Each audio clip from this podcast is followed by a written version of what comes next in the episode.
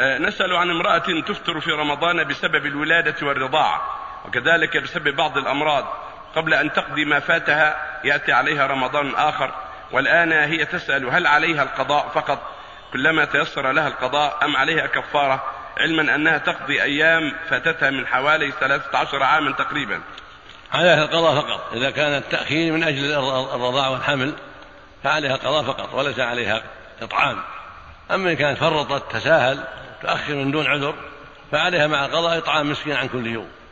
وأما الذي يؤخر من عذر شرعي مرض أو رضاع أو حمل فهذا عليه القضاء فقط. يصوم عدد الأيام وليس عليه إطعام ولكن متى تساهل وأخر وهو صحيح يستطيع القضاء فإنه يأثم وعليه مع القضاء إطعام مسكين عن كل يوم.